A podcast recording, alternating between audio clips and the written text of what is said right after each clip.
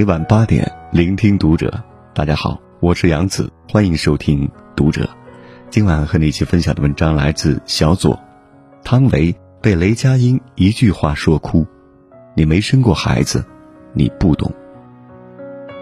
关注读者新媒体，一起成为更好的读者。汤唯哭了，在不久前的直播中，她因为雷佳音的一句话忍不住落泪，不得不暂时离场，调整好心情才重新回到直播镜头前。让汤唯落泪的原因来自于雷佳音对于拍戏时的一段回忆。有一段感情爆发的戏，我有大段的台词，但是汤唯总要上厕所，上了2-3次吧。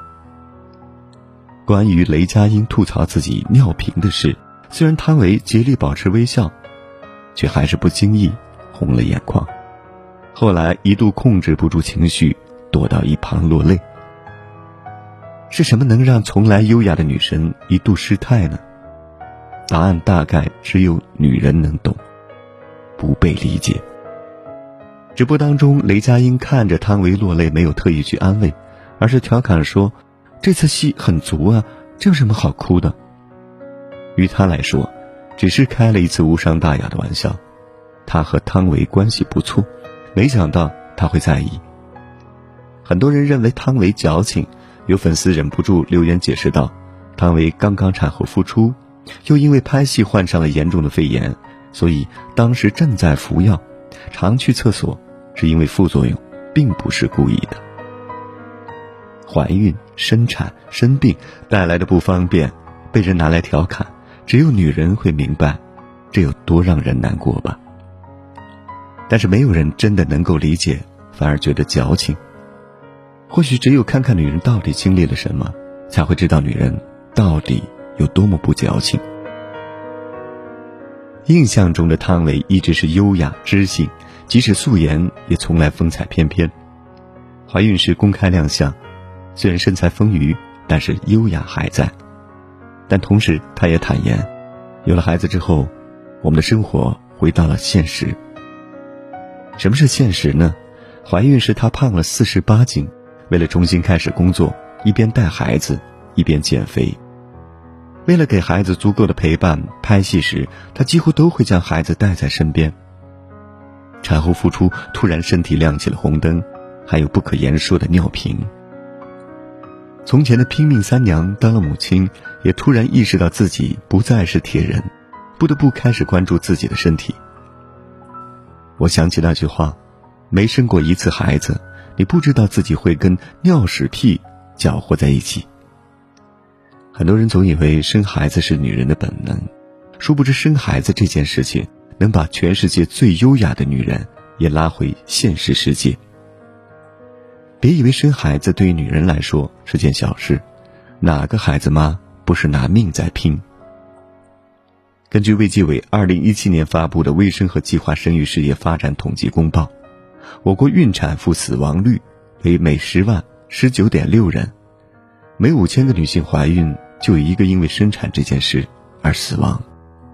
这只是极端的一方面，随着医疗措施越来越好，一切都在改善，但是生产后许多后遗症依然存在。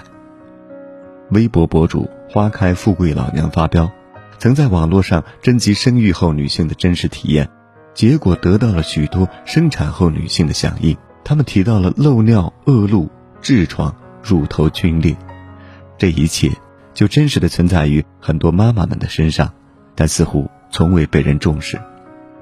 妈妈们的疼痛仿佛从这个世界消音了，但明明它如此普遍地存在着。5月份，艾拉坦诚自己一直备受产后后遗症的困扰，她在生小孩之后造成了子宫和膀胱脱垂，最后她进行了手术治疗，才让情况改善。这不是个例，也只是妈妈们所有不便开口的痛中的其中一个。美国专业的医疗咨询网站 WebMD 的数据，女性的常见产后问题有很多，这不是危言耸听。脱口秀女演员吐槽过自己的怀孕经历，生完孩子并非大功告成，对母亲的身体考验才刚刚开始。一个妈妈可能会发生乳腺炎、乳管堵塞和乳头的疼痛。汪峰说，章子怡就连生产也没哭过一声，但因为胀奶那个疼哭了。章子怡说，胀奶是她人生中经历过最大的疼痛。马伊琍生产完坚持母乳喂养，结果得了乳腺炎，自己躲在厕所用针头放血，发着高烧还要坚持挤奶，生产后还有数不清的屎尿屁。黄阿丽说，一些人给即将生产的她推荐纸尿裤，她一开始还不知道做什么用，直到她生完了孩子，最开始那段时间她简直离不开纸尿裤。像她这样的产妇还有很多，只是这些事情时常被大家忽略，许多妈妈不得不在照顾孩子的忙碌中默默忍受着自己身体的不适。除此之外，一个妈妈往往还要重新学会面对自己的身体。一位母亲晒出了她的自拍照，她的脸依旧年轻，但是她的身体却遍布生产的痕迹。生孩子之前，很多人都跟我说没事儿的，妊娠纹以后会慢慢变浅的，可当我离开产房之后，我做的第一件事就是看着我的肚子哭。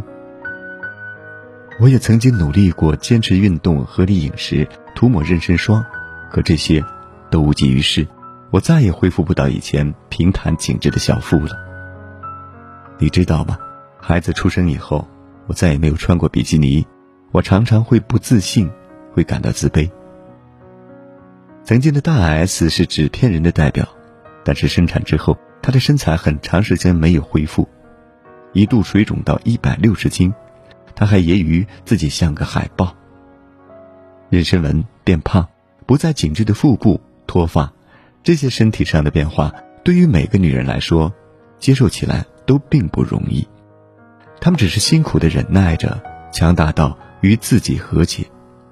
但这不是理所当然的事情，也并不容易，这也可能成为产后抑郁症的诱因。你知道吗？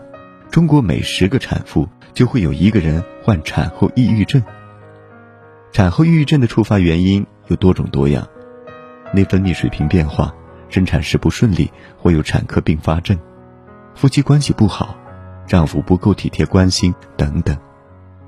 袁咏仪曾经因为产后抑郁症差点和张智霖离婚。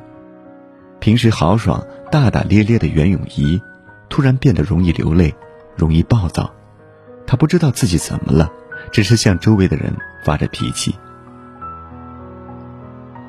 往往产后抑郁症的产妇不能得到更多的理解，大家都这么过来的，怎么你就这么多事儿呢？做媳妇儿的你怎么连带孩子这种小事都做不好呢？带孩子有什么累的？产后抑郁不是矫情，是病，悲剧每时每刻都在发生，而有些人却从未在意。你看，这是成为一位伟大的母亲所要经历的众多坎坷中的数个。明明要那么艰难才能成为一名平凡的普通的母亲，但所有人却觉得理所当然。82年生的金智英当中有几个场景让人觉得崩溃，我时常想起来都替所有母亲窒息。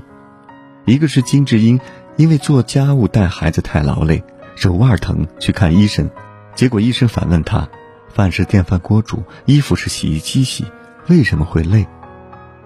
一个是金智英向丈夫诉说，丈夫安慰她，休息一下，等女儿长大了就好了。金智英绝望地问，为什么你会觉得带孩子是休息？难以强求所有人理解，成为母亲并不是女人的职责，也并非轻而易举的天赋，带孩子也不是女人为了不工作在偷懒，更不会轻松。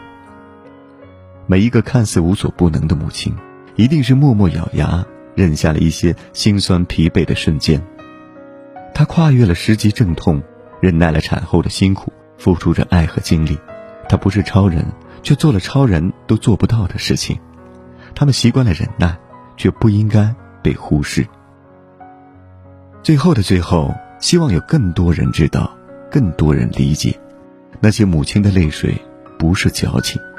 在此之前，他们已经独自度过了漫长的艰辛岁月。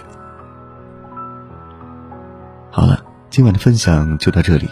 如果您也喜欢今晚的这篇文章，可以随手转发到您的朋友圈，或者在文末点亮再看，也可以在文末留言。关注读者新媒体，一起成为更好的读者。我是杨子，晚安。